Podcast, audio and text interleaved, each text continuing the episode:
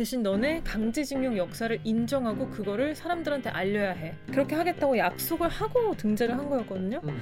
근데 그 약속을 지키지 않았죠. 한국이 강한 경기의 눈초리를 지켜보고 있다. 경기 눈초리를 보내야 됩니다. 무력행위는 완전 올림픽의 직격탄이거든. 다 불참선언해버릴 수 있죠. 그래서 사막에서. 김필이 형이 얘기하는 거죠. 김필이 형 적당히 어, 해. 적당히 해. 우리 이거 하잖아 지금.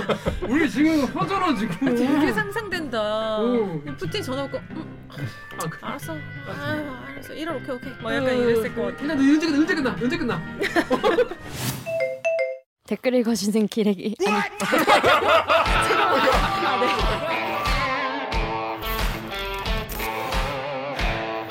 아 무슨 댓글 힘든데 읽어주는 이렇게 기자들 찔렀네. 기레기 아닙니다 지금 여러분은 본격 KBS 소통 방송 댓글 읽어주는 기자들을 듣고 계십니다. 아 그런 생각했구나. 알았어 챙겨줄게. 자 솔로 지옥 아닌 기레기 지옥에 빠진 당신 댓읽기가 잘 챙겨드릴게요. 아래 구독과 좋아요 버튼 꼭 눌러주세요. 눌러주세요. 챙겨 드린다고 하지 않습니까? dynamic Korea입니다. 쏟아진 뉴스의 홍수. 근데 우리가 못 놓친 뉴스 너무 많아. 그래서 우리가 다른 나라의 이야기는 또 우리가 또 많이 또 놓치겠다는 거예요. 근데 하지만 우리가 꼭 알아야 될 뉴스가 있다. 그래서 세계 속의 묻힌 뉴스 세모뉴 브리브리 브리핑 시간 돌아왔습니다. 자, 첫 네. 번째 아이템은 우리 지종익 기자가 취재한 내용인데 우리 신지혜 기자가 준비했죠. 자, 어떤 내용입니까? 네 그렇습니다. 그 보도 보신 분들도 계실 것 같은데요. 그 사도광산 문제예요. 이거는 다 들어보셨을 것 같은데 들어보긴 했는데 뭔진 그냥 사실 그냥 넘어갔어요. 저도요 몰라요. 저도 이번 보도로 처음 들었어요. 좀 부끄러운데 음. 근데 아마도 많은 분들이 다 비슷하실 것 같아요. 음. 그래서 오늘은 음. 그 일본이 이 사도광산을 유네스코 세계 문화유산에 등재하는 그 문제에 대해서 준비를 해왔습니다. 딱 이 뉴스 보자마자 전 딱 처음 든 생각이 뭐, 뭐였냐? 일본 또 너야? 왜요? 아, 연기를 굉장히 많이 하시는 건 알았는데 실제로 보니까 정말 압도적이네요. 그 감각이. 얘는 왜 맨날 똑같은 패턴으로 이런 걸 하는 겁니까? 그러니까 뭐냐면 유네스코에 자기들의 뭐를 등재하고 싶어. 음, 그러니까 그건 뭐냐면 세계적으로 뭔가 자랑하고 싶다는 거 아니겠습니까? 그렇죠. 세계적으로 인정받고 싶어. 뭔가 이네- 인정 받고 싶다. 어, 우리의 인정- 역사에 인- 대해서. 인정도 그렇고 왜냐? 일본은 BTS가 없으니까 뭐 이런 거라도 인정받아야지. 그 인정받고 싶은데 아, 유네스코라도. 유네스코가 받고 싶은데 음. 유네스코 받려 내보니까 자기가 현 근대 없이 현대 없다 이런 말이 있어요. 당연한 거 아니겠습니까? 아버지 없이 나 없다. 없다. 그래서 근- 근데 뭘 올리다 보니까 다 근대랑 연관이 있는 거지. 음. 근데 일본의 근대는 뭐야? 제국주의 시- 침략 전쟁을 한 그 전범 국가 아니겠습니까? 그러니까 다 뭐가 이제 일본인의 그 자랑하고 싶은 자랑거리 안에는 조선인과 중국인의 피가 묻어 있는 거예요. 또 그뭐 동, 동북아시아인들의 음, 피가 음. 묻어 있으니까 자랑을 하려고 하면은 그 부분은 좀 숨기고 싶은데 자랑만 하고 싶어. 음, 그건 안 욕심, 되지. 욕심쟁이, 욕심쟁이. 욕심꾸러기야, 욕심꾸러기. 그러기. 욕심꾸러기 일본. 과연 그, 그런 내용 아니겠습니까? 정확합니다. 그렇습니다. 네. 어떤 내용인지 설명해 주시죠. 네, 일단 이 사도광산이라는 게 정말 말 그대로 광산이에요. 근데 이게 이제 17세기 에도 시대에 되게 이게- 옛날이네. 옛날 17세기면 음, 음. 1600년대잖아요. 그러면 조선 시대입니까? 아, 그건 어려운데요. 어려운데? 조선왕조 500년 아니야. 조선, 조선이었을 것 같긴 해. 조선왕조 500년이니까 최소 1500년 이, 이후에 생긴 거잖아요. 그치. 그치. 그러니까 아마 1600년이면 아마 조선 시대일 거예요. 맞습니다. 하여튼 그때 이 광산에서 1600년이면 임진왜란 직후잖아요. 사학과, 사학과. 오. 예. 임진왜란 1592년 몰라? 그치. 방금 알았어. 어, 1591년. 오케이, 오케이, 오케이. 오케이. 에도 시대, 에도 시대. 오케이, 오케이. 어. 어. 쨌든 에도 시대에 여기가 최대 세계 최대 금 생산지였다. 금이 나왔다고요? 그때 이제 채굴하는 골드러시. 방식이 일본 고유의 수작업 방식이었다. 이게 굉장히 특별한 유산이다라고 하면서 음. 이제 유네스코 세계문화유산에 등재를 하고 싶어 했는데 그 일제 강점기 시대에도 이 광산은 유지되고 있었어요. 그래서 이게 1989년에 문을 닫은 광산이에요. 그러면 한 300년 정도 굉장히 오래된 광산이에요. 맞아요. 유네스코 세계문화유산에 등재할 때 이걸 통째로 등재한 게 아니라 에도 시대, 그러니까 예전 시대의 것만 등록을 하겠다. 왜? 그러니까 왜 그 광산 안에 있는 여러 개 시설물이 있잖아요. 음. 그 중에서 정말 에도 시대의 것만 등재를 하고 음. 지금 이 근, 우리가 흔히 근대라고 부르는 일제 강점기 때 세워진 근대 유물은 신청을 안 했어요. 음, 그때는 일제 강점기였고 조선인들 강제징용이 있었거든요. 그렇습니다. 근데 그때 시대 시설물까지 동시에 등재를 하게 되면 이 강제징용 이야기를 또 하지 않을 수가 없기 때문에 음. 일부만 등재를 하겠다고 해서 지금 일본 내 시민 단체 그리고 음. 한국 음. 난리 났죠. 음. 그러니까 욕심꾸러기인 거예요. 음? 지들 자랑하고 싶은 것만 음. 자랑하고 자기를 잘못하고는 또쏙 빼고 싶은.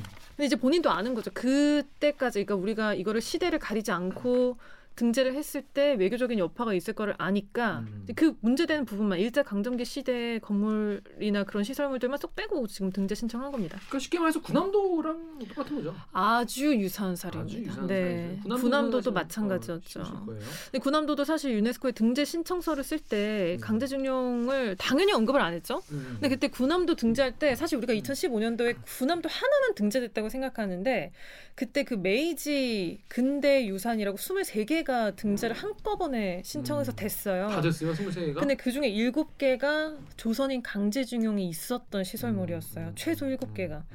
근데 그때 이제 유네스코에서 야 너네 다음부터는 이러지 마라. 우리가 이번에 신청은 받아줄 건데 음. 대신 너네 강제징용 역사를 인정하고 그거를 사람들한테 알려야 해. 그러니까 음. 이 시설물이 가지고 있는 전체적인 역사적 맥락을 너희가 다 설명해야 돼. 알겠지라고 음, 했고 음. 일본이 그렇게 하겠다고 약속을 하고 등재를 한 거였거든요. 음.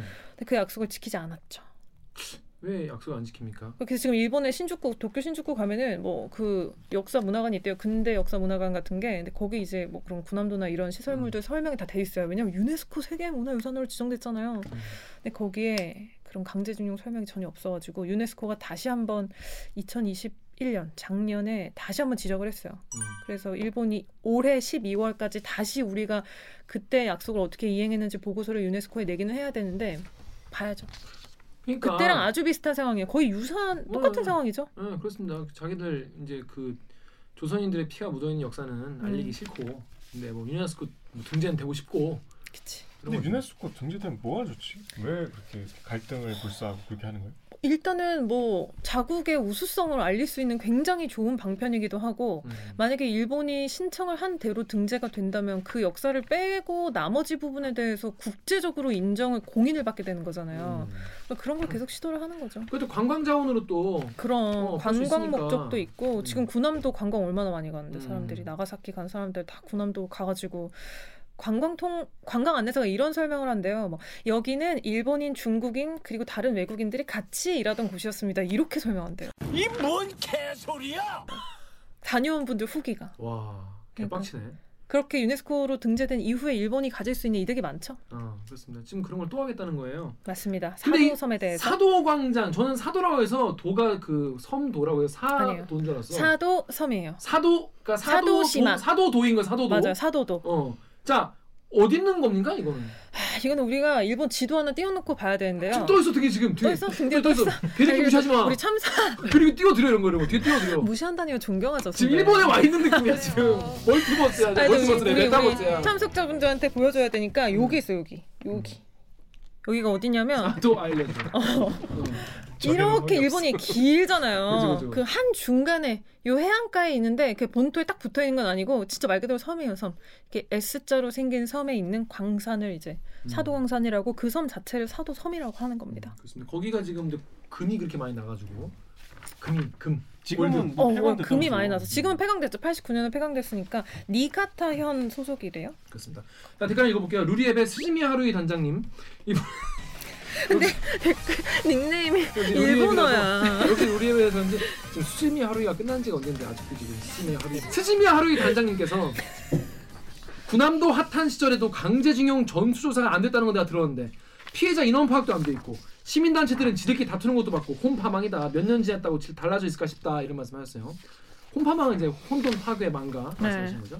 자 그래서 이제 이게 지금 조사가 제대로 돼 있냐 이게 지금 조선인들이 가서 당했다고 하는데 그 전수사 뭐 어느 정도는 조사가 돼 있는 겁니까 이제 뭐 근데 기본적으로 이런 건 전수조사가 진짜 어려워요. 이미 이미 이런 상황이 벌어진 지 오래됐기 때문에 그리고 일본이 기록을 당연히 공개를 안 할 거 아니에요. 근데 지금까지 파악된 거는 일단 자료가 두 개예요. 근데 천 명에서 이천 명은 최소 된다. 너무 많다. 왜냐면 그 일단 1140명이라는 그런 의견들이 제일 많은데요. 음. 이거는 일본 공문서에서 확인된 내용이에요. 일본 니가타, 그러니까 음. 그 사도섬에 음, 음, 소속돼 있는 현인 니가타 현에 음. 노동 기준국이라는 그 공식 조직이 작성한 공문서가 있었어요. 음. 근데 그게 이제 귀국해야 되는 조선인들한테 채무를 못 준 내역이 뭔지를 정리한 문서였던 거예요. 어. 근데 거기에 봤을 때 나와 있는 조선인 수가 1140명이었다. 아, 그러니까 그 채무라는 게 조선인들이 일본에 갚아야 되는 돈? 아니 월급을 못 받은 월급을 조선인들의 못- 안 준- 수가 이러하다.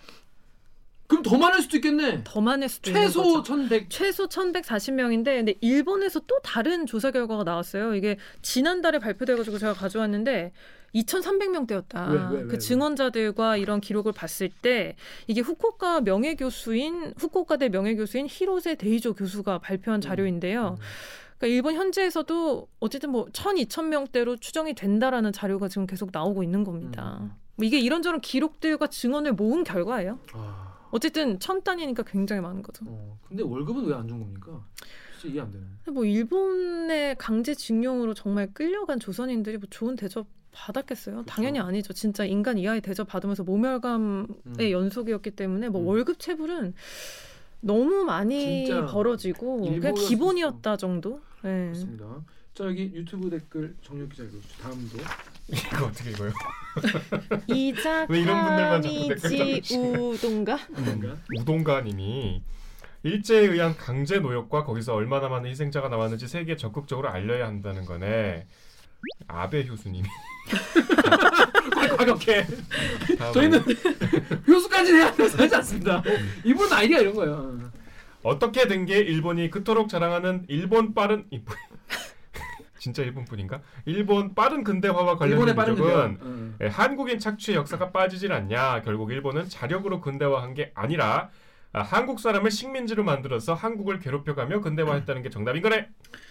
그러니까 아까 제가 말씀드렸지만 진짜 정말 일본의 근대화 발전 메이주신 이후에 이제 이제 세계 2차 대전 그 전까지 발전을 보면 정말 주변국들 정말 정말 자 착취하고 정말 식민 지배하면서 음, 쌀 같은 것도 가져가고 강제징용이라니. 강제징용, 그 남의 사람을- 나라 국민을 우리나라로 끌고 와가지고 어. 노역을 시킨 거잖아요. 그- 전쟁 물자를 조달하기 위해서. 조금 다른 얘기인데 제주도에 그 송악산이라고 올레 10코스에 음, 있어요. 그 산방산 네. 쪽에 그 많이들 가는 데인데 그 송악산이 다 일본군 진지였어요. 어 네, 거기에 한- 그 tourism으로 많이 다녀요. 거기가 네. 제주에 원래 공항이 알뜨르 공항이 거기 있었어요. 원래 공항이 이제 원조가 거기예요. 음. 그 일본이 이제 군용 시설로 닦은 공항인데 그걸 음. 누가 닦았겠어? 일본 사람들이 와서 닦았겠어? 그리고 그 소, 송악산을 둘러싸고 다 포, 대포가 이렇게 비행기가. 출격할 수 있는 굴이 네. 있어요. 그게 이제 어, 태평양 전쟁 마지 막바지에 이제 미국이 이제 일본 본토를 습격했을 때 거기서 최후의 항전을 하려고 가미가제 특공대가 출격을 하려고 만들어 놓은 거예요. 다행히 그게 이제 그 지경까지 가지 않았죠. 그 뭐 다행이라고 할 수는 없지만 하여튼 원자 폭탄 때문에 전쟁이 일찍 끝났으니까 음. 그 공항 진지 전부 제주도민들이 만들었거든요. 음. 그러니까 이게 강제징용 시기에 그러니까 1940년대 중후반기는 전방위로 조선 사람들 끌어다가 그냥 우리는 본토에서도 우리나라에서도 그랬는데 우리가 알지 못하는 이런 강제징용이 얼마나 많겠어. 음. 그러니까. 그러니까 저는 이해가 안 되는 게 유네스코 세계유산을 등재하는 뭐 실익이 있다 손 치더라도 음. 이게 어떤 이런 국격의 훼손을 감당할 만한 음. 왜 이런 역사를 본인들이 자꾸 드러내는지 이 이슈를 우리가 그럼 우리가 가만히 있겠어요? 근데 일본이 이제 국제사회에서 보이는 약간 자신감 같은 게 좀 있잖아요. 음. 당연히 유네스코에서도 우리나라보다 발언권도 센 음. 나라이고 모두- 많은. 국제기구에서 그렇게 하는데 음. 그- 그게 드러냄으로써 오히려 이 문제를 세상에 알리는 것도 되는데 이제 역으로 이게 정말 등재에 성공을 한다면 음. 혹은 성공을 못해도 계속해서 후보로 지정이라도 된다면 그거 자체가 약간 본인들의 역사를 세탁하는 된다고 해서 정당화하는 그러니까 전범 음. 국가의 범죄가 탈색되지는 않잖아요 결코. 근데 실제로 그렇게 생각하지 않잖아요. 그래서 군함도의 등재가 일본에는 지금 좀 뼈 아파요. 그러니까 어. 등재를 하긴 했는데 유네스코에서 계속해서 어, 시정 명령 같은 거 우리식으로 어. 표현하면 시정 명령 같은 걸 계속 내리고 있어요. 너희가 분명히 강제 동원에 음. 강제 동원을 포함한 어두운 역사를 전부 다 거론을 하고 공개하겠다고 했는데 왜 음. 그것을 이행하지 않느냐고 또 지적을 해서 올해까지 지금 음. 이제 뭐 안내문이라도 만들어야 되는 상황인 거잖아요. 음. 모르겠어요. 저도 이제 저 제가 생각할 때는 차라리 그런 걸 신청 안 하는 게 맞고 실제로 그래서 일본이 특히 우리나라나 다른 나라보다 유네스코 등재에 그렇게 적극적이진 않았어요. 근데 왜 갑자기 그러니까? 우경화의 결과라고 보는 사람들이 많아요. 어 진짜. 음, 그게 어느 정도였냐면 어. 이게 2014년 5년에 있었던 일인데 음. 카미카제 특공대 다 들어보셨죠? 예, 예. 자살 특공대 음. 비행기에 타가지고 이제 적국. 배나 항공기랑 그냥 음. 부딪혀가지고 타고 있는 음. 군인은 당연히 죽는 거고. 근데 일본에도 이제 여러 가지 섬인데 가고시마 현에서 음. 그 카미카제 특공대가 남긴 유서를 유네스코 문화유산에 등재하겠다고 일본 정부에 신청한 적이 있어요. 이것도 이제는 기록으로 지정해야 된다고. 근데 그때는 일본 정부가 어, 근데 이 신청서가 너무 일본의 입장에서만 서술돼 있다. 사실 유네스코 후보로 내려면 이게 뭔가 인류의 보편적 가치에 부합해야 되는데 그 기준에 안 맞는다고 해서 일본 정부가 반려를 시켰어. 어, 얼마나 심했으면. 이건 좀선 넘는데. 이거는 우리가 국제사회에 일본 정부가 인준을 해가지고 냈을 때 너무 반발이 어, 심하게 어, 어. 느껴지잖아요. 음. 근데 그 가고시마현이 재도전하겠다고 선언을 했었어요. 2015년에. 우리는 다시 내겠다. 근데 왜 가고시마현이었냐면 뭐 여기저기 그 카미카제 기지가 많았는데 음. 그 가고시마현 내에서도 되게 작은 도시에 최대 그 특공대 기지가 있었대요. 그래서 어. 그거를 약간 자기네 상징으로 생각을 한 걸로 그렇게 판단이 됐었더라고요. 근데 이제 기사 찾아보니까 그때 비난이 너무 심해서 그런지 음, 그 그거는 우리나라뿐만 아니라 중국도 완전 난리 났었거든요. 음. 중국이 지금 중국이. 사도광산 가지고도 막 음. 엄청 중국 외교부에서 엄청 분노의 논평을 내고 있는데 음. 그때도 중국이 완전 난리 나가지고 음. 지금은 카미카제 특공대 유서를 뭐 등재 신청을 하겠다는 목소리는 쏙 들어갔더라고요. 음. 근데 그런 정도까지 갔었어요. 지방 정부의 선택이긴 했지만 야, 좀 뭐랄까 그런 짤 있잖아요. 우리와는 사고 방식이 다릅니다. 아이고 범죄가 일상입니다. 네, 아니 어떻게 그런 발상을 하지? 너무 신기한데? 그러니까 그건 너무 선 넘는 거 아닙니까? 네, 그래서 비난을 굉장히 많이 받았어요. 그렇구나. 일본 안에서도 비난을 받았었어요. 그러니까 저도 뭐 인터넷에서 그 가미카제 특공대에 대해 유서 같은 거 본 적 있어요. 읽어본 적그 있어요. 내용 자체는 눈물 나죠. 영화에 보면은 너무 불쌍해. 네. 불쌍하고 근데 막막 나라를 위하는 막 애국심이 음. 막 처절하지. 음, 나는 막 벚꽃잎으로 쓰러지겠다, 어, 쓰러지겠다. 막 이런 표현 나오고 그건 사실 그거야말로 정말 근데 사실 뭐랄까 미화죠. 국가, 어, 네. 국가와 전체주의의 한 인격을 정말 말살시켜 버린 결과라고 저는 보여지는데 그리고 그거의 결과가 정말 아무 무의미한 희생 젊은이들의 희생이었지 않습니까? 그쵸. 일본 전쟁이 그럼 카미카제에도 조선인들 있지 않았나요? 있었어요. 강제 네, 집행. 있었어요. 음. 그게 정말 마음 아픈. 음. 그래서 조선인들의 편지도 제가 알기로는 있었던 걸로 아는데 이거는 이제 제가 확인이 안 돼서 음, 나중에 음. 반영이 될지는 모르겠는데 음. 조선인들 있었죠. 음. 참 정말 우리만은 사고 방식이 다릅니다. 문제가 생활 방식입니다. 너무 신기한데 근데 거, 근데 그뭐 사도광산에서 예를 들어서 우리 강전역으로 끌려간 분, 분들이 음, 음. 호의 호식하고 그럴 리가 있겠습니까? 에어컨 나오는 데서 음. 사무실을 보고 이랬으면 좀 불만이 덜할 수도 있어요. 근데 그때는 이제 어, 굉장히 열악했는데요. 뭐 근데 조선 반도에서부터 이제 막 질질 끌고 간 건 아니고 당연히 어떤 근로 조건 같은 처음엔. 거를 제대로 알리지 않고 해서 꼬셔서. 가족 같이 간 분들이 굉장히 많아요. 어떤 일을 했습니까? 어린 자녀들하고 같이 간 분들도 많고 근데 가면 당연히 탄광 일을 했는데 탄광의 안과 밖이 있잖아요. 그러니까 탄광 안에는 굉장히 어둡고 위험하고 붕괴 위험 있고 막 다 들이마셔야 되고 음. 그런 일을 조선인들이 했어요. 음. 일본인들은 땅 위에서 탄광 갱도 밖에서 일하고 음. 그러니까 위험하고 그다음에 건강에 해로운 일들을 조선인들이 다 도맡아서 했는데 기록을 보면은 이런 일을 했대요. 뭐 운반하는 거, 캔 탄광 운반하고 음, 음, 그 다음에 이제 바위에 구멍 뚫는 거. 근데 이게 어. 굉장히 위험하거든요. 제일- 파편 튈 수도 음. 있고, 어. 뭐 무너질 수도 있고. 제일 막장에서 하는 거잖아요. 그게. 그럼 예, 뭐 예. 폭약을 써야 될 때도 예, 있고 예, 한데 예. 그런 일들을 조선인들이 많이 했다. 그런 위험 작업의 비율을 보면 조선인 근로 비율이 굉장히 높다고 합니다. 그 방금 한 이제 신재 기자의 말을 이제 뒷받침하는 게 SBS가 이제 보도한 네, 내용인데 그거 봤어요. 네, 조선인의 지능이 상상 이상으로 낮아서 갱, 갱도 내 업무가 적절하다. 아 근데 기본적으로 식민 교육은 기본적으로 받았고요. 뭐 창씨 개명 음. 일단 아, 가자마자 무조건 일본어 그렇다고? 3개월 배워야 돼. 왜냐면 일본어 잘 알아들어야 일을 음, 음. 이제 지시를 받고 일을 할 수 있잖아요. 그리고 뭐 이런 표현이 있더라고요. 그 문서를 보니까 이 SBS 보도도 이 문서에서 나온 것 같은데 조선인은 불결하니까 위생을 잘 갖춰야 된다. 조선인은 교활하다. 그러니까 뭐 예를 들어 이 대우가 너무 부당하다. 우리는 이렇게 일하려고 온 게 아니다라고 막 쟁의 행위를 할 수 있잖아요. 음.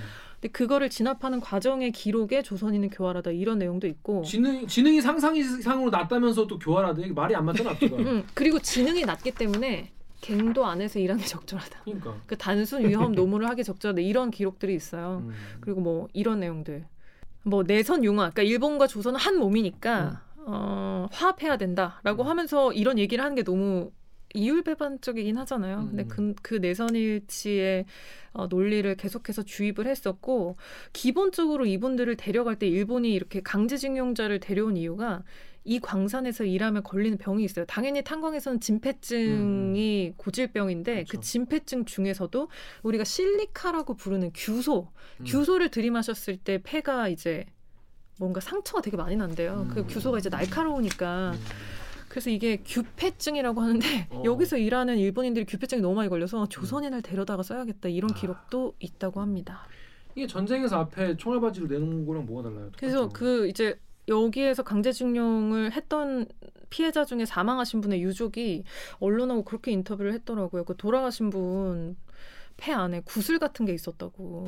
폐 안에 구슬같이 되고 있었답니다. 그래서 숨 쉬는 것도 어, 잘숨 쉬지 못하는 그런 형편에서 막 오래 견디고 억울하게 재단 떠날 수 없다고 생각합니다. 평생 숨쉬기 힘들어했다고 하는데 그게 규폐증의 후유증으로 음. 알려져 있어요. 그러니까 그런 위험한 업무를 조선인들을 투입을 해가지고 한 거죠. 뭐 병원, 학교 이런 건 당연히 제대로 없었고요. 뭐 일본은 이제 기록상에는 그런 생활 시설을 전부 다 제공했다고 했는데 이제 강제징용 피해자의 인터뷰나 증언을 봤을 때는 그런 건 전혀 없었다. 음. 이런 기록이 있었습니다. 네이버의 JOI님이 거짓과 모순으로 얼룩진 저들의 만행이 정말 숨조차 취기 힘든 악취나는 행태다 이렇게 얘기를 했는데 뭐, 이, 뭐 이- 이런 식이에요. 그러니까 뭐 월급을 받아도 강제 저축을 하게 해요. 일단 다 저축하라고 내놓으라고 하는데 그럼 저축을 하면 내가 빼고 싶을 때 빼야 되잖아요. 그것도 못 빼게 했어. 그러니까 빈곤하고 거야. 건강도 해치고 너무 힘들었던 거죠. 근데 그런 과거가 있었는데 음. 이번에 등재를 추진하면서 또 거짓말까지 했다고 합니다. 저 덕후 댓글 우리 이마한테 네, 덕후의 익명님이 저것들은 세계유산 이지를 이응 지읒 리을 하면서 그렇게 이건 뭐였어 여기가 너 뻔뻔 강제 동원 사실 빼먹어서 저번에도 경고받음. 이번에 이걸 아니 나는 사실 이걸 그렇게 막 목숨 걸고 이렇게 막 등재하려는 것도 이해가 안 되지만 음. 아무튼 이 과정에서 또 무슨 또 문제가 있었던 겁니까? 그러니까 여기 이 댓글도 굉장히 정확한데요. 그 신청 이유를 보면은 이 일본 정부가 어떤 생각을 하는지를 잘 알 수 있잖아요. 그 음. 일본 문화청이 이제 공식적으로 우리가 유네스코에 등재 신청을 하겠다고 밝히면서 이제 발표한 보도 자료가 있어요. 입장문이 있는데 이렇게 써 있어요. 에도 시대인 17세기 세계 최대의 금 생산지로 전 세계 광산에서 기계화가 진행되던 16에서 19세기에 전통적 수공업, 수공업에 의한 금 생산 기술을 심화시킨 시스템을 보여주는 역사적 장소. 뭐, 뭐 말이 긴데 음, 음, 음. 핵심은 16에서 19세기란 거예요. 그러니까 그 강제 동원 부분에 대해서는 아예 그냥 인정을 하지 않고 음, 그런 역사는 없었다라고 음, 국제사회에 그렇게 알리겠다는 게 제일 문제고 음. 일단 여기가 니가타 현이 미는 굉장히 관광 명소예요. 음. 그래서 그 니가타 현 우리가 뭐 여행 가기 전에 현지 홈페이지 찾아보면 뭐 어 이런 코스를 추천해요 이런 메뉴가 있잖아요. 음. 거기에 이제 사도 아일랜드에 놀러 가보세요 이런 소개글도 있어. 음. 가면 뭐 경관이 대단하고 음. 막 멸종 위기종인 따오기의 서식지고 따오기를 볼 수 있고 따오기를 볼 어, 수 어, 있고 어. 보긴 어렵겠지만 어, 멸종 어, 위기종이니까 어, 어. 그리고 뭐. 뭐 굉장히 신기한 모양의 산과 이런 것들도 음, 있고 음. 막 천공의 성 라퓨타를 떠올리게 하는 그런 지형들도 있고 음, 그리고 무엇보다도 어 에도 시대 그러니까 뭐 옛날 시대의 대표적인 귀향지였다. 음. 그래서 여기로 귀향 온 일본 역대 인물들을 막 쭉 리스트업을 해놨어요. 그러니까 와서 음. 볼게 많다고 선전을 하는 거예요. 음, 플러스 이제 니가타현 KTX 승강장에 가면은 음. 세계 문화유산 등재 추진 인 사도섬에 가시는 거를 뭐 추천합니다, 환영합니다 이런 글들 음, 써 있대요. 음, 음. 그러니까 일본 입장에서는 우리가 생각하는 거랑 전혀 다른 방향으로 이 음. 섬을 홍보하고 있고 음. 알리고 있는 거죠. 음, 특히 음. 자국민들한테. 음. 근데 그 부분도 신기하더라고요. 이 거기에서 그 사도 광산이 유명한 이유가 뭐냐면 섬이 이렇게 있는데 가운데 뾰족하게 이렇게 갈라져 있어. 사진 나갑니까? 어, 사진 지금 저- 옆에? 이렇게 보시는 것처럼 신기하지 않습니까? 이렇게 이렇게, 이렇게 된 경우 없잖아요. 보- 보이시죠, 임 작가? 네, 잘 보여요. 이- 이렇게 쏙 들어간 경우 없거든. 이런 경우 없는데. 딱 거기요. 어, 요게 되게 신기하다는 그만해. 이게 되게 신기하다는 거예요. 그래가지고 이 모양도 이 유네스코 등재의 어떤 가- 되게 중요한 이유 중에 하나거든요. 근데 요게 생긴 게 근대 이후야.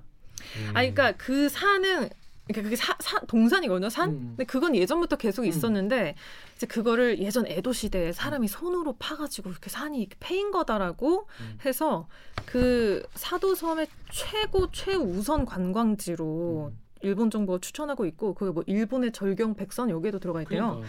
근데 이제 뭐 KBS나 다른 언론사가 취재를 해보니까 그 지금의 특징적인 지형은 1890몇 년에 음. 그 이제 현지 지방 정부가 거기를 재개발하면서 뭐 음. 다이너마이트도 터트리고 좀 그 부분에 손을 대면서 음. 그런 형태가 최종적으로 완성이 된 거지.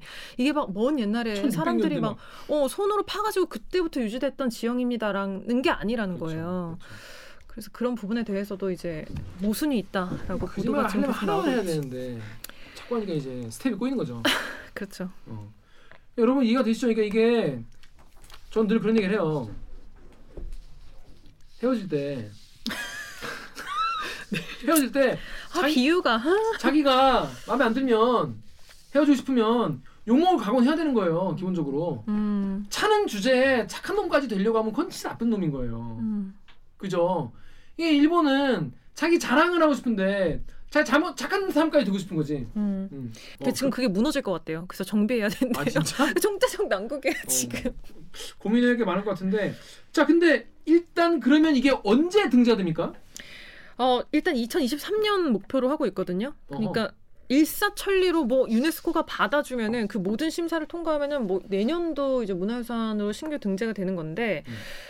일단은 일본 정부가 유네스코에 지금 공식 신청을 안 했어요. 그러니까 아. 뭐 우리 방송이 나가는 날까지도 아마도 신청을 안 했을 것 같은데 음. 그게 일단 지금은 어떤 단계냐면 일본 안에서 일단 일본의 우리나라로 치면 문화재청 같은 정부 부처가 있을 거 아니에요. 음. 거기서 이제 결정을 한 거예요. 우리는 사도섬을 이제 단독 유네스코 뭐 유산 후보로 추천하겠습니다라고 정부에 보냈고 음. 이제 일본 정부가 어 그럼 우리는 추천을 하겠습니다라고까지는 발표했어요. 음. 근데 아직 유네스코의 공식적인 신청서 음. 추천서를 아직 내지 않았어요. 그 기한이 2월 1일이에요. 올해 2월 1일. 그러니까 이게 어떻게 보면은 마감 한 달 전에 약간 급하게 발표한 거예요. 음. 근데 당연히 아니나 다를까 막 우리 정부도 중국 정부도 막 일본 시민 사회에서도 비판을 하니까 일단 그걸 좀 관망하고 있는 것 같아요. 간 보고 있는 거구나.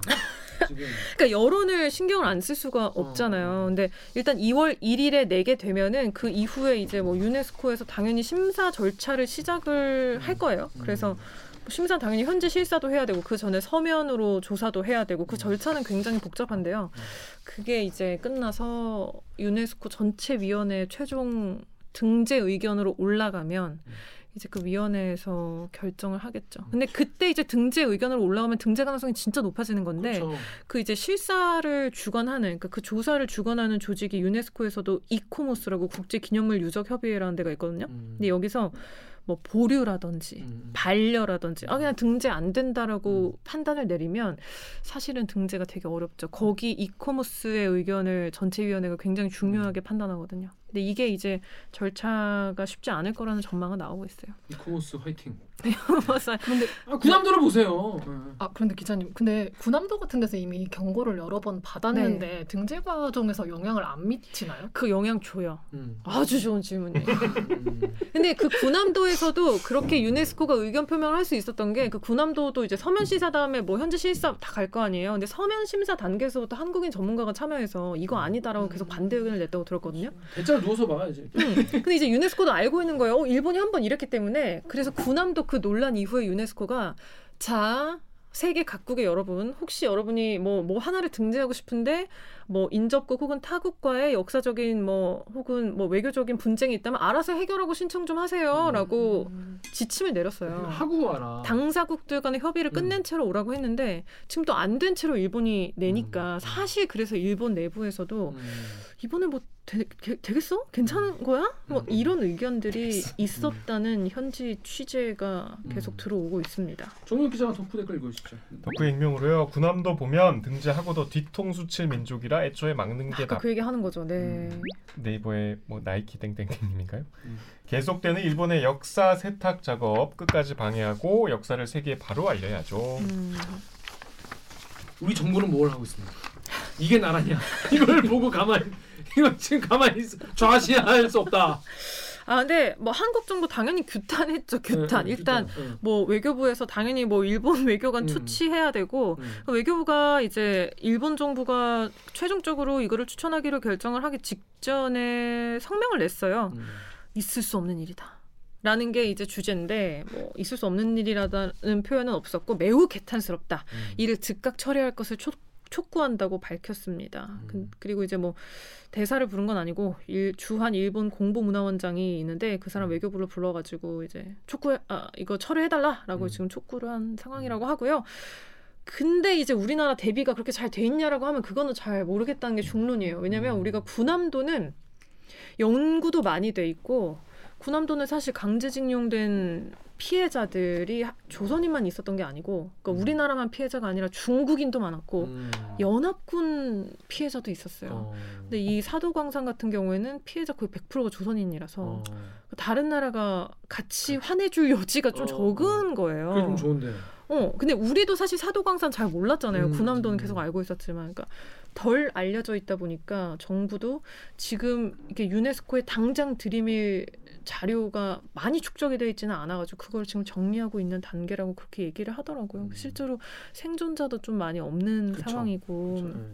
물론 정부에서 뭐 피해 현황을 조사를 하기는 했었는데 뭐 지금 밝혀진 통계가 1,200명이잖아요. 근데 우리나라에서 잡힌 명수가 그렇게 많지가 않았어요. 음. 그래가지고 지금 정부도 음. 이제 부랴부랴 음, 음. 준비를 해야겠죠. 2월 1일까지가 마감이니까 유네스코에 이제 정부가 일본 정부가 그때 신청서를 내면은 그때부터는 이제 유네스코 가가지고 계속 뭐 로비도 해야 될 거고 그 전에 이제 공론화도 계속 하지 않을까. 그러게요. 좀 더 많은 분들이 저희 방송도 보시고 또 기사도 요즘에 많이 나오더라고요. 그래서 안 그래도 이거를 원래 저희 일본 지국에서 주로 취재를 했었는데 KBS가 그 현장에 거의 제일 먼저 들어갔거든요. 우리 음. 언론사에서.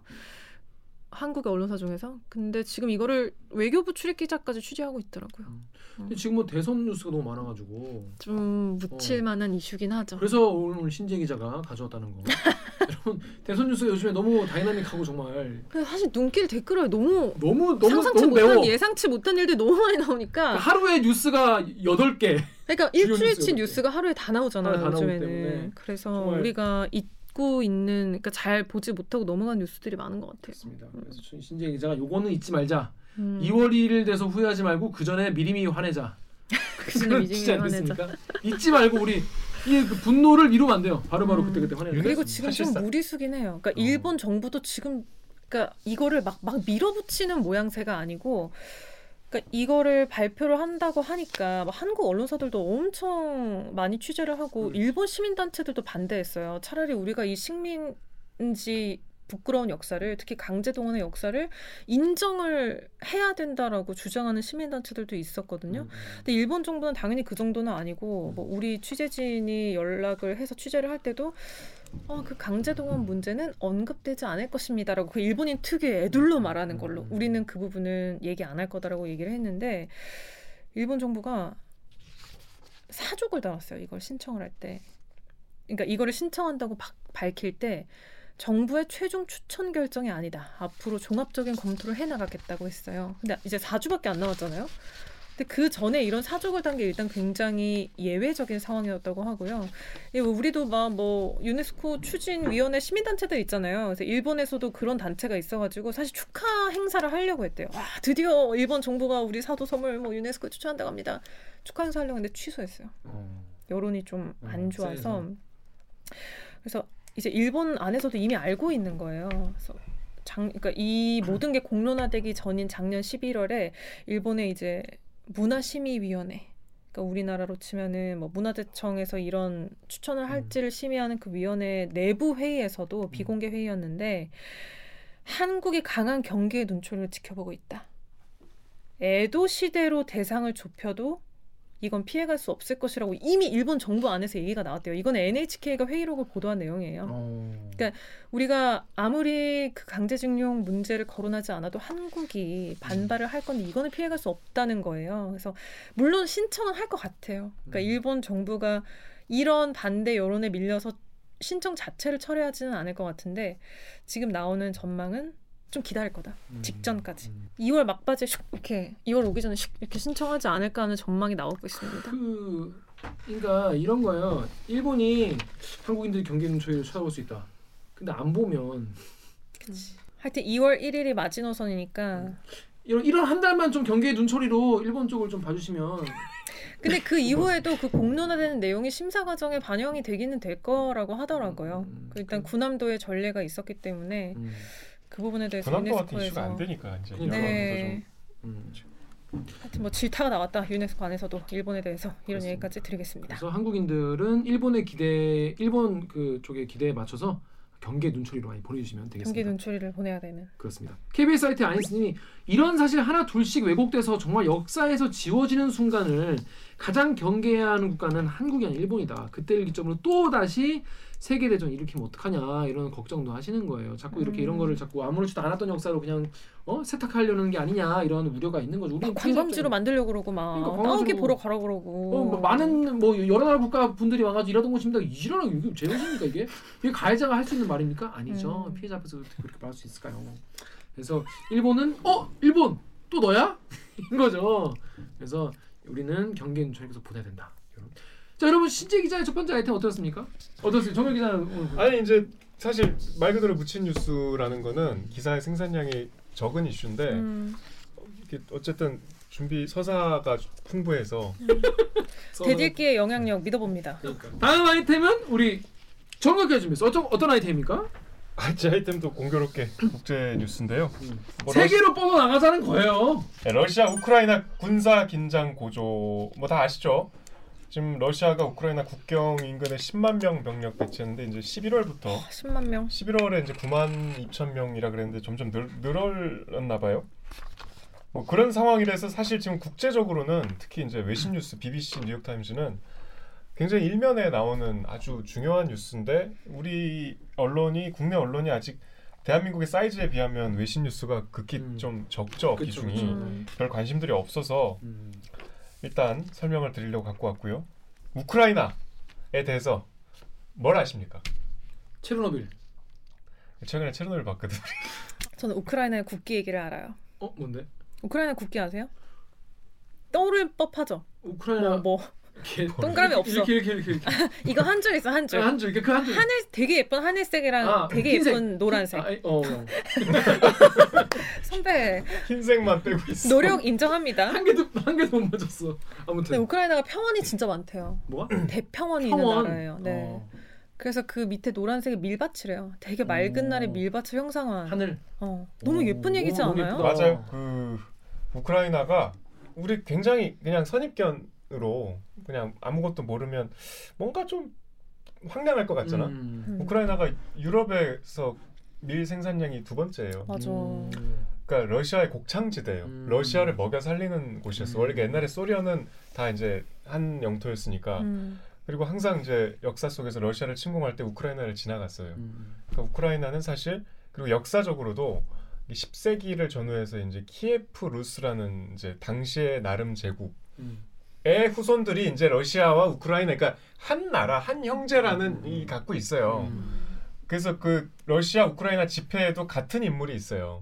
서로 아, 이제 지폐 돈. 네. 음. 그거 신기하다. 그러니까 우리가 세- 뭐 예를테면 뭐 세종대왕이 음. 세운대왕 정도면 이제 갈수 있지. 공유하는. 거지. 어. 그러니까 이제 우리는 같은 조상, 같은 왕. 음. 그 음. 그러니까 러시아와 우크라, 우크라이나는 어, 인구가 4천만 명 정도 조금 오, 넘는데 많네요 그래도. 영토는 우리의 한 여섯 배 정도 돼요. 음. 그리고 이제 우리가 농담 삼아서 늘그뭐 해봐요, 선배 김태희가 괜찮아요. 뭐 밭을 메고 있고 어. 뭐그 그런 정모의 나라라고 나오더라고요. 그런 나라가 아, 우크라이나야. 맞아, 맞아. 많이들 우즈벡하고 헷갈리시는데 어. 우크라이나예요. 아 우즈벡이 아니라 우크라이나. 네, 네. 아그 소문이. 그 가보세요 한번. 그래서 그 굉장히 미, 러시아 그 인근에 이제 구 소련에 포함됐던 나라 중에는 상당히 잘 사는 편이고 음. 또 풍족하고 비옥한 땅을 갖고 있고 음. 역사적으로도 러시아와 상당히 좀 가까웠고 음. 러시아의 앞마당인 음. 셈이죠. 음. 그리고 아까 말씀드렸듯이 지리적으로 러시아와 유럽 딱 사이에 있어요. 음. 완충지대 역할을 맞아요. 하는 곳이고. 뭐 하여튼 그런 나라예요. 음. 이제 거기가 지금 러시아와 한판 붙으려고 한다. 왜 사이가 안 좋아졌습니까? 일단 뭐 소련 이제 소련이 이제 러시아 되고 이제 붕괴되고 이제 갈라서고 이제 그런 거 거기까지 알잖아요. 근데 근데 우, 그 벨라루스랑 러시아랑 사이가 되게 좋단 말이야 둘이 지금. 음. 맞아. 좋은데 왜 우크라이나랑은 사이가 안 좋은 겁니까? 그러니까 일단 지금 우크라이나 정부가 우크라이나 민족주의자들이 그러니까 아까 말씀드린 대로 많은 역사를 공유하고 있고 음. 굉장히 가깝지만 음. 20세기 이후부터는 사실 러시아가 압도했잖아. 음. 근데 이제 우크라이나 민족주의자들은 여러 가지 정통성 문제도 있고 종교 문제도 있고 하기 때문에 이제 러시아로부터 좀 벗어나려고 하죠. 음. 지금 대통령이 젤린스키 대통령이 러시아 민 아저 우크라이나 민족주의자예요. 음. 그래서 친서방 정책을 써죠. 음. 다시 얘기하면 루- 러시아로부터 이제 좀 빠져나가려고. 음. 그래서 이제 나토 음. 나토 이제 2차 대전의 산물이죠. 미국이 중심이 된 서유럽의 군사 질서에 들어가려고 음. 하니까 러시아 입장에서 이놈의 새끼들이 음, 왜냐하면 진짜. 아까 말씀드린 대로 바로 유럽과 러시아의 사이에 있는데 음. 이게 나토에 들어가면 이제 유럽이 코앞까지 오잖아. 음. 그러니까 나토가 되면 무기를 배치할 수 있다고. 나토의 무기를 러시아가 절대 원하지 않는 핵무기도 올 수 있다고. 네. 그런 상황이라서 그 나토 가입을 저지하기 위해서 일단 군사적으로 무력 시위를 하고 있는 거예요. 그게 이제 일촉즉발의 상황인 거죠. 그것도 그렇고 이제 2014년에 크림반도를 그냥 먹지 않습니까 푸틴이? 그런 전례가 있죠. 그냥 먹어버려가지고 최근에 또 푸틴이 거의 가가지고 또 연설도 하고 그랬어요. 네. 이게 무슨 뭐 티베깅 하는 것도 아니고 사람 빡치게. 크림 사태도 다 잊혀졌죠, 진짜 지금. 그러니까 그때 그때도 서방 서방에서는 좌시하지 않겠다 막 이랬었는데 좌시 그러니까 앉아서 앉아서 계속 좌시하지 않겠다고 계속 아하. 그러니까 앉아서 좌시한 거 아니야? 좌시했잖아 그냥. 좌시하고 어? 어 경고한다. 계속 경고하는데 크림반도 그냥 먹혔잖아요. 러시아 그냥 먹었어요 그걸 미국이 직접적인 이해관계가 없어요 우크라이나에 사실은. 뭐뭐 미국이 지금 이스라엘이나 아니면 원유 생산 국가라면 이렇게까지 소극적으로 안 하겠지만 지금 미국하고 미국 대통령하고 우크라이나 대통령하고 계속 뭐 지금 뭐 공조를 하고 있다고는 하지만 미국이 상당히 소극적이거든. 사실 최우선순위는 나토에 아니지. 신속 대응군이라고 있어 한 4만 명 정도 있는 상비군이 있어요. 음. 사실은 러시아가 이 정도 군사 행동을 하면 상비군을 파견할 만하지. 근데 바이든 대통령은 이미 군사적으로는 자기 대응 안 하겠다고 천명을 했어요. 음. 사실상 약간 좀 우크라이나 입장에서는 방치된 셈이지. 살짝, 어? 그리고 그런 손에, 역사가 손에. 있는 것이 이게 소련 때는 사실 군사적으로는 소련이 미국과 대등한 국가였잖아. 음. 그리고 어, 어쩐 어떤 면에서 미국을 압도한 측면도 있었고 핵무기 핵탄두 3천 개가 우크라이나에 있었대. 그러니까 3천 개? 그 때는 소련의 일부였으니까 이제 그치. 이게 그, 그 상태에서 소련이 망해서 이제 다 갈갈이 찢어졌잖아. 음. 그러니까 우크라이나는 졸지에 내가 독립 국가가 됐는데 어마어마한 핵탄두가 있잖아. 있어. 그거를 이제 클린턴 정부 때 중재로 그걸 다 이제 반납했어 러시아로. 음. 근데 그 이후에 클린턴 정부가 이렇게 제대로 shield를 안 쳐줬어. 음. 그러니까 미국에 대한 약간 그 불안감, 배신감이 있어요. 음. 근데 그 상태에서 지금 미국이 사실 별로 이렇게 그러니까 왜냐하면 러시아는 지금 세게 나오고 있거든. 음. 그 천연가스 유럽에서 쓰는 천연가스의 약 40% 정도가 러시아산이에요. 음. 나도 그 시- 실제로 본 적은 없지만 러시아에 그다 가스관으로 연결돼 있잖아요. 그래서 음, 음. 러시아에서 잠궈버리면 바로 끝이에요. 맞아. 잠궜대 지금 음. 일부를 음. 그렇게 세게 나오고 있는데 국영기업이잖아 거기. 음. 그저 벨라루스에 지나가는 것도 잠근다고 막 그러잖아요. 그래서 이제 미국이 한 뭐 러시아한테 이미 아까 말씀드린 그 크림반도 침공 때문에 이미 제재 중인데 여기에 이제 뭐 휴대폰, 자동차, 뭐 선박 이런 원료들을 수출을 금지하겠다고 지금 어. 그 금수 조치를 하겠다고 밝힌 셈인데 예. 약하죠. 예. 약하죠. 예. 그거 갖고 뭐 택도 없죠. 10만 명이 지금 그 군대가 와 있는데. 음. 자 그래서 KBS 유튜브에 진심 흉기차 왜 사요? 님께서 댓글이네. 아니 뭐살수 있지 왜? 어? 좀 좀 어?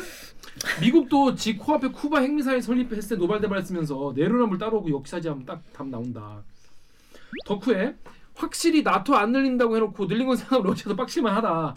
약간 러시아 입장이 이해된다 이런 댓글들이 있었어요. 그러니까 뭐냐면 예전에 이제 1963년인가요? 그 쿠바 큐, Cuban missile crisis 어, 어. 쿠바에 이제 그 러시아산 핵그 미사일 이제 포대가 자꾸 이제 세워지는데 나중에 한 거야. 너무 미국 늦게 알았지. 어 너무 늦게 네. 알아서 CIA에서 그래가지고 뭐야 이거 쿠바에 핵미 소련 핵미사일 있다고라 그래가지고 확인해 보니까 막 그 대서양 건너 오는 거예요 이렇게 그래서 오는 배한테 소련이 안 한다는 거 믿어버렸지. 믿어버리고 음. 그러니까 서로 안다. 근데 알고 보니까 배로 이렇게 계속 와, 와가지고 조립을 해가지고 했던 거죠. 그래서 그때 케네디가 야 너 이 손 너무 없는 전쟁이야 이 새끼야 그래가지고 이제 후르쇼프가 어 진짜 전쟁이야? 어이 아, 그 무서운 걸? 그건 좀 그렇지 어, 이러면서 그래서 그 사이좋게 지내자 이거 비- 배를 돌려가지고 그러니까 배로 막아버렸죠. 음, 배로 역사상처럼 네. 해상 봉쇄를. 그쵸 요거를 넘어오면 전쟁 누, 우리 누른다고 우리가 그래가지고 근데 이제 그때는 그 이면에는 이제 러시아랑 가까운 터키에 미국 핵미사일이 있었는데 음.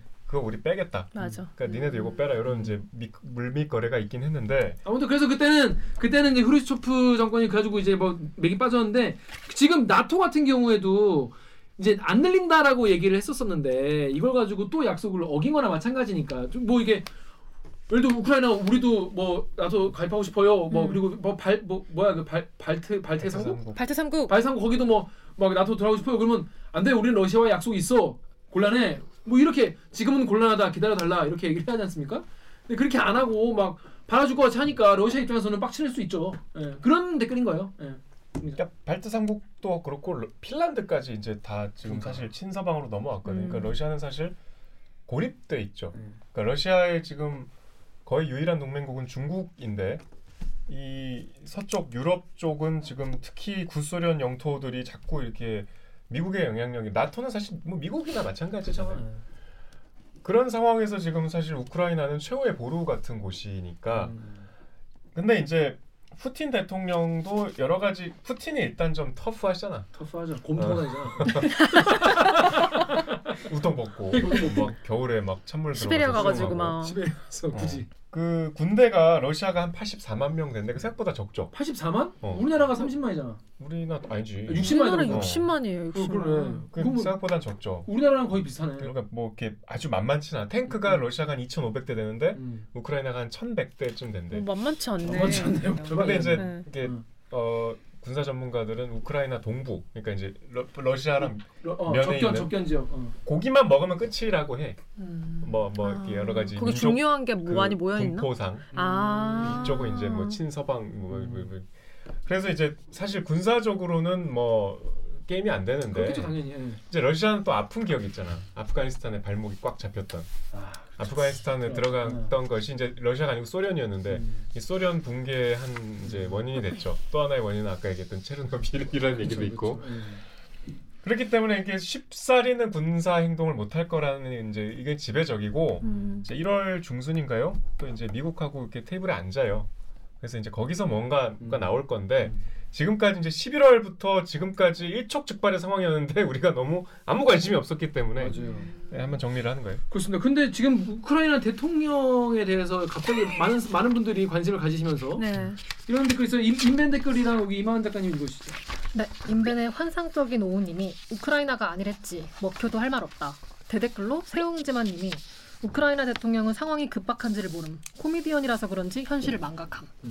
여러분 이번에 알게 되신 분도 많이 계실 텐데 이 실제로 이 대통령이 예, 코미디언 출신이세요. 음. 그래서 이거 되게 재밌었어요. 어. 시트콤에서 대통령 역할을 하다가. 그 시트콤이 너무 시청률이 높아져서 그 시트콤 출연진들이 창당을 했대요. 맞아요. 아 싫어- 진짜로 아? 창당 얘기는 몰랐네요. 싫어. 그래서 이그 대통령 역할을 했던 이 젤린스키 대통령이 이제 출마를 하고 당선이 된 거죠. 음. 거의 뭐 이렇게 된 이상 청와대로 갔네. 그렇죠, 그렇죠. 아니 뭐 저희가 무슨 당연히 코미디언 출신은 뭐 대통령 할수안 없다. 되는 건 아닌데. 그런 얘기를 뭐, 하는 게 아닙니다. 그런 게 그럼요, 아니라 뭐. 갑자기 딱 하시다는 게 아니라 코미디언 출신이 무슨 뭐 국회의원 하고 뭐 시의원 하고 뭐 이렇게 해가지고 뭐 아놀드 슈왈제네거 같이 뭐 주지사하고 그런, 그런 게뭐 아니라 레이건 대통령 네. 갑자기 대통령 되신 그 레이건 같이 음. 그, 그런 게 아니라 그냥 한 방에 바로 된 거예요. 가지고 당시에 이제 그 현직 대통령이랑 이제 붙었는데 당시 대통령 후보에 대한 이 실망감들이 너무 커가지고 그래가지고 그 정말로 코미디언 출신의 이제 이 탤런트라고 해야 되나? 또 연기자분께서 되시고 연예인이 된 거죠. 연예인이 네. 되시고 비서실장은 자기가 일하던 그그그 같이 협- 협력하던 그 뭐 PD 그- 그쪽에 계서 아들이 하고 이번에 또는 경제 무슨 장관을 또 이, 이번에 또 그 자기 하던 원 플러스 원 방송사인가 거기에 사장 아들을 이렇게 해가지고 굉장히 지금 문제가 많다고 어. 합니다. 정치가 그렇게 선진적이지 못한 상황이군요. 너무 지금은. 신기한 상황이에요. 음. 그래서 아니 이게 좀 약간 이건 좀 아닌 것 같다 이런 생각을 많은 분들이 하시는 것 같습니다 지금. KBS 유튜브 댓글 신재 기자 좀 보시죠. 네, KBS 유튜브 댓글에서 페펠캉님 네. 네, 폴란드 동부에 친구가 살고 있는데 거기도 심상치 않다고 해요. 점점점. 우리 언론은 러시아만 우크라이나 국경에 병력 집중한 걸 조명하지 나토 병력이 폴란드 동쪽 국경에 모여 있는 건 별로 알리고 있진 않아서 비대칭적인 모습이네요 하셨습니다. 음. 이건 또 몰랐네요. 음, 그러네. 여기 폴란드는 긴장이 굉장히 고조돼 있겠다. 그렇겠네요. 음, 음, 네. 덕후에서는 익명님이 서유럽 선진국들이 자기들 안보를 위해서 나토 전진시키고 국방비 줄이려고 하는 거지. 음. 어, 통찰들이 진짜. 어 그러네. 그러니까 서방 선- 선진국들이 러시아 쪽, 그러니까 예를 들어 우리나라 같은 경우에는 이제, 구- 이제 국군들 국군 이제 병력이 다 이제 저기 뭐야 그 전방에, 휴전선, 어, 네. 전방에 이제 많이 있잖아요. 탱크도 그렇고. 네. 근데 이제 유럽 같은 경우에는 혹시 모르니까 왜냐면 뭐 대서양 대서양에서 뭐가 오진 않을 거 아니에요. 갑자기 음. 이쪽이 미국이니까. 그러니까 이제 러시아 쪽에 이렇게 좀 배치가 돼 있나 보죠. 근데 음. 그런 것들을 좀 우, 우크라이나한테 뭔가 넘기는 그런 느낌. 그러니까 그 범위가 내 나라가 최전방인 거랑 쟤네가 최전방이어 주는 거랑 좀 다른 그치, 그치. 그런 상황이 있었죠. 네. 폴란드 입장에서 혹시 다른 그- 정도가 아니지. 어 맞아. 확 안정되는 거죠. 갑자기 후방되는 거잖아. 그치 폴란드 네. 입장에서는 여기가 전, 전방이었는데 어 우크라이나 이만큼 있어? 어. 그 이제 그걸 이제 buffer zone이라고 하잖아요. 뭔가 네. 이제 완- 완충지대 역할을 해줄 만한 나라가 하나 생기면 마음이 뭐 든든한 거죠. 음. 음, 국방 보안까지 든든할 텐데 무슨 말인지 알겠어요. 자 그런데 클리앙 댓글 우리 작가님 읽으시죠. 네, 클리앙의 교화 구성님이 침공하면 유럽과 미국이 경제 제재 들어가고 러시아 경제 파탄날 것 같은데요. 대댓글로 러시아가 가스 잠궈버리면 서유럽 동사자 나온다고 하네요. 러시아는 가스가 무기. 동사한다고. 그러니까 그 동사하는. 사람. 음, 다음 댓글도 네, 인스티즈의 익명님이 근데 우크라이나가 원래 소련 소속이었고 체급 차이가 너무 나서 다른 강대국들이 우크라이나 편에 서진 않을 걸? 그냥 흡수될 것 같은데? 음. 자 어떻게 될지 사실은 뭐 우리가 뭐 전망하는 건 사실 뭐 뭐 큰 의미가 없을 수도 있지만은 알고는 봐야겠다 이런 생각이 좀 들어요. 네. 이 상황에 대해서. 사실 요 정세를 이해할 때 어, 지도자들의 캐릭터가 사실 그 아무리 민주주의의 시대라도 특히 이제 미국 소련 정도 아니 저 자꾸 소련이란다 러시아 정도의 사이즈에 국가면 옛날 분이네. 그러니까 트럼프 대통령은 사실 굉장히 푸틴하고 친했잖아요. 그쵸. 그래서 이제 스타일이 비슷하니까. 되게 우크라이나에 대해서 별로 이렇게 지원도 안 해주고 음. 우크라이나 원조한 뭐 금액이 엔드 그 저 어벤져스 엔드 게임 제작비만도 못하다고 어, 뭐 그런 얘기까지 나올 정도로 약소하네요. 그리고 제가 러시아 말을 잘 몰라갖고 이게 잘 100% 이해가 안 되는데 그러니까 우크라이나는 이렇게 관사를 붙이면 안 된대요. 관사를 붙이면 이게 무슨 어디 종속됐다는 뜻이 된대. 아. 그 이게 이제 독립국가 연합의 일부 이런 뜻이었는데 트럼프는 악착같이 그걸 붙였다대. 어, 아. 네. 더뭐 이런 그러니까 거. 이제 음. 러시아어 관사는 내 설명하려고 이해해 보려고 봤는데 되게 어려워. 음. 노력은 했다고 합니다. 네. 뭐 읽을 수도 없어. 네, 그렇죠. 막, 막. 근데 어쨌든 지금은 이제 정반대 정권이 미국에 왔잖아요. 그리고 이제 푸틴이 사실 제일 중요한데 음. 푸틴의 캐릭터는 이 푸틴의 이 권력의 기반은 어쨌든 민족주의잖아. 음. 음. 슬라브. 민족주의의 향수 음. 그리고 힘, 음. 굉장히 권위, 음. 음. 옛날의 어떤 그 영광. 음. 그러니까 이제 러시아 great again. 이 우크라이나 분자 분쟁이 상당히 본인의 어떤 지지 기반이 되는 거예요. 네. 분쟁 자체가 여기를 분쟁 구역으로 묶어 놓으면 음. 계속 이제 뭔가 아까 뭐 가 갖고 막 국방부 장관이랑 가서 총 이렇게 땡겨 보고 지금도 그런 퍼포먼스 하고 있거든. 음. 이런 분쟁을 좀 장기화하는 측면도 있다는 분석들을 많이 해요. 이게 뭐 특별한 얘기가 아니고. 그런 주장에 따르면 뭐 전쟁이 나지 않겠네요.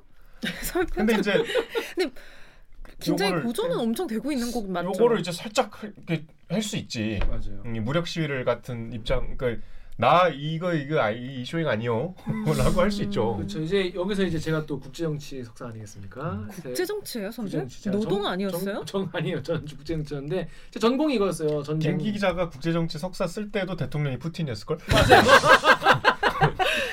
엄청 아, 옛날. 뭐 이런 고조된 상태에서 둘 다 전쟁을 원하지 않아도 거기 누가 실수로 뭘 땅 눌렀다. 아, 이렇게 그러면 후원들이야. 어 그때 이거를 잘못 잘못 시그널로 인식해가지고 하고 하다 하고 이렇게 하다 보면 정말 너무 에스컬레이션이 심하게 돼가지고 너무 이게 긴장이 너무 고조되다 보면은 결국 전쟁으로 둘 양국이 원치 않아도 갈 수 있다는 거예요. 그렇기 때문에 일촉즉발이란 말이 이제 이럴 때 쓰는 말인 거죠. 그래서 푸틴도 그냥 이거를 정치적으로 쓰고 싶었고 우크라이나도 그냥 우리 좀 내버려둬 나토에 가입시켜줘 그냥 이 정도였는데 뭔가 그 안에서 화약고에 뭔가 불을 당기듯이 하나가 실수로라도 뭐 터지면 이런 상황은 진짜 전면전이나 국지전으로는 갈 수 있는 그런 상황이다. 우크라이나도 실제로는 지금 당장 가입하고 싶지 않은 건 아닐까요? 그럴 수도 있죠. 아니, 우크라이나는 이제 아까 말씀드린 대로 저 우크라이나 민족주의 정권이기 때문에 음. 사실 좀 무리하고 있는 거죠. 음. 왜냐하면 그러니까 유럽 서유럽 국가들 입장에서는 이 상황이 되게 싫죠. 음. 그러니까 우크라이나가 저렇게 그 사람들 입장에서 오버하고 있으니까 자꾸 이런 분쟁이 생기잖아. 음. 서방 국가는 여기가 좀 중립지대였으면 그래. 살던 대로 살아와 좀. 조용할 텐데 그러니까 음. 유럽은 싫은 거예요 지금 이게. 근데 또 쉴드 안 쳐줄 수도 없고. 그러니까 그치, 이제 그치. 사실 솔직히 말하면 푸틴만 신난 거예요 지금. 아. 네, 그런 이득 보는 건 사- 상황이죠. 예. 이전 미국도 곤란해요 지금. 왜냐하면 가스 문제가 중요하거든. 그치. 그리고 사실 우크라이나가 뭐 어떻게 되든 뭐 크게 어, 사실 미국 입장에서는 어, 크림반도 먹을 때도 가만히 있었잖아. 지금 국내 문제가 중요하다고 아예 천명을 했었으니까. 지금 코로나 때문에 지금 네. 코로나를 100만 명씩 걸리는데 지금 우크라이나까지 신경 쓰기 힘들겠죠. 그러니까 미국 국무부가 항상 크게 전 지구적인 문제를 세 등분하잖아요. 그 중동 문제, 이스라엘 포함해서 그리고 이제 그 러시아와 그 인접 국가, 그다음에 이제 한반도 문제. 음. 그러니까 자꾸 이제 이 한반도 문제가 여기서 우선순위에서 자꾸 이제 비껴나 뭐저 바이든 정부 때도 계속 지금 그런 상태인데 하물며 뭐 우크라이나가 사실은 그렇게 뭐 사활을 걸 만한 어, 국익을 뭐 이렇게 담보할 만한 지역이 아니기 때문에 이제 어떤 1월에 뭐 실망 타결 어, 이 상황이 좀 타개될 거라는 기대들이 많이 있어요 지금. 자, 그 지금 그런 상황입니다. 뭐 당장 내일 갑자기 기사로 뭐 속보 뭐 거기서 뭐뭐 발발 뭐 이렇게 해도 이상하지 않은 거라는 거. 하지만 양국은 아마 원치 않고 있을 거라는 거 알고는 계시고. 그러니까 우리가 여기서 근데 이런 댓글들이 의외로도 되게 많이 보였어요. 왜냐면 KBS 유튜브에 와이드 오픈 로드님이 핵보유국 3위, 3위였어? 진짜 많았구나. 우크라이나가 핵 포기했는데 핵 포기를 부추겼던 미국이 지켜주지 않았다면 다른 나라가 핵 포기를 할 이유와 신뢰가 없는 거 아니야? 그러니까 쉽게 말해서 야 북한도 미국 말 믿고 지금 핵 보유국 뭐 한 10위 안에 들 거 아니에요. 있는 나라밖에 없으니까. 근데 이거를 부- 미국 말을 믿고 줬다가 우크라이나 같이 제대로 어? 밍숭맹숭하게 뭐 보, 보호도 안 해주고 크림반도 뺏겨도 그냥 좌시하지 않겠다. 우리 인정할 수 없다. 그리고 그냥 가만히 인정하지 않고 백악관에 앉아 있는 꼴을 보면 북한이 잘도 핵, 핵 포기하겠다는 거예요. 아, 제 맞다. 빼먹은 게 있는데 러시아가 섣불리 행동을 못한 이유 중에 그 러시아의 아까 유일한 거의 유일한 동맹국이 중국인데 음, 다음 달에 배, 올림픽 올림픽 올림픽 하잖아. 맞네 맞네. 이 배- 중국이 올림픽을 얼마나 지금 중요하게 생각하는지 뭐 다 아실 거고 이 여기에 재뿌릴 수 없잖아요. 사실 그 무력 행위는 완전 올림픽의 직격탄이거든. 다 불참 선언해 버릴 수 있죠. 그래서. 어, 1월에 뭐 별일 없을 거다 이런 아. 얘기도 그 이유 중에 하나로 항상 언급이 됩니다. 음. 오. 야, 눈치 챙겨 눈치 챙겨. 진핑 형이 얘기하는 거죠. 진이 형 적당히 어, 해. 적당히 해. 우리 이거 뭐 하잖아 지금. 우리 지금 하잖아 지금. 되게 상상된다. 어. 푸틴 전화 오고 음, 아, 그, 알았어, 아, 알았어, 1월 오케이 오케이, 막 약간 이랬을 것 그, 같은. 그 일단 일단 너 언제 끝나? 언제 끝나? 언제 끝나? 아 2월에 끝나? 어, 아, 아, 알았어. 알았어. 참 푸틴이나 시진핑이나 스트롱맨처럼 생겼어 둘 다. 그러니까 어쩜, 외모가. 어쩜 그렇게 네. 참 그러지 않을까라는 어, 킹미적 가심을 해본 거예요. 그래서 지금 나토, 우크라이나, 미국, 러시아 엮여 있고 중국까지 알고 보니까 살짝. 형, 네. 형 적당히 해 이러고 이러고 있을 수 있을 수 음, 음. 있다는 거예요. 유튜브 댓글 우리 작가님 읽으시죠. 네, 유튜브 댓글 이크님이 처음엔 한 나라의 잘못인 줄 알았는데 여러 이해관계와 명분이 있다는 것을 알고 난 후 우린 그저 그들이 상호 평화적으로 윈윈하기만을 바라는 게 최선인 듯 싶다. 아, 근데 이 말 좀 와닿는다. 그런 일이 없겠지만 이제 분쟁이 생기면 사실 이게 남의 나라 얘기가 아니죠. 분쟁이 생기면 당연히 미국도 제재를 할 것이고 음, 러시아 경제가 어려워지면 뭐 중국과 북한의 영향이 있을 것이고 음, 그럼 우리나라 영향이 없겠어요? 그리고 가스를 또 잠그면 음. 서유럽의 물가나 중시에도 영향을 미칠 것이고 어. 미국에도 영향을 미쳐서 우리나라도 당연히 영향이 있겠죠. 음, 그러니까 이거는 사실. 중요한 얘기입니다. 음. 우리의 통장과도 연결이 되는 얘기이기 때문에 음. 어, 지- 이게 굉장히 관심사를 주시를 해야 돼요. 하지만 대선 뉴스가 너무 재밌다. 그게 문제예요. 너무 압도적이다. 왜냐하면 많이 본 뉴스의 절반이 대선 뉴스야 지금. 근데 정말 무협지처럼 재밌어서 어, 무협지처럼 막 활극이 하루에 몇 번씩 펼쳐져서 너무 상상 못할 일들이. 그렇습니다. 음. 상상 못하는 일이 펼쳐가지고 정말 저도 요즘에는 그, 그 정치 유튜브만 계속 봐요. 하지만 여러분 이런 뉴스도 한 번쯤 보시면서 머리를 식히면서 미래를 한번 예측해 보시면 좋을 것 같다. 이런 말씀 드립니다. 네. 자 오늘 신재기가 처음 우리 대리기 녹화해봤는데 어땠습니까? 어뭐 화면으로 보는 거랑은 또 다르네요. 이 에너지가 약간 여기를 침공해 오는 것 같아. 김기화 기자 에너지가 해쳐 해쳐 해쳐 이런 느낌. 라이브 할 때랑 또 좀 다르네요. 그렇습니다. 프로의 정신이 느껴집니다. 그렇습니다. 본인도 열심히 프로 하시고 네. 앞으로 잘 부탁드리도록 하겠습니다. 잘 부탁드립니다. 자, 그러면 저희는 이번 주도 이렇게 참여 방법 알려드리면서 마무리하겠습니다. 기자님들 어, 댓읽기는 매주 수목 유튜브 팟빵으로만 보지 않나요? 뭐 많이 보시죠 그쪽으로. 아이튠즈, 팟티, 그쪽 네이버 오디오 클립에서도 보시면 네. 되겠습니다. 아, 네. 자, 대들기에서 보고 싶은 기자 혹은 다뤄줬으면 하는 기사가 있다고요? 그러면 방송 관련 의견은 인스타그램, 유튜브 그리고 팟빵 계정에 댓글로 남겨주세요. 오늘 영상에도 구독과 좋아요 잊지 말고 꼭 눌러주세요. KBS 뉴스 좋았어. 또 만나요. 또 만나요. 안녕. 저 다음 주에 또 만나나요? 고생하셨습니다.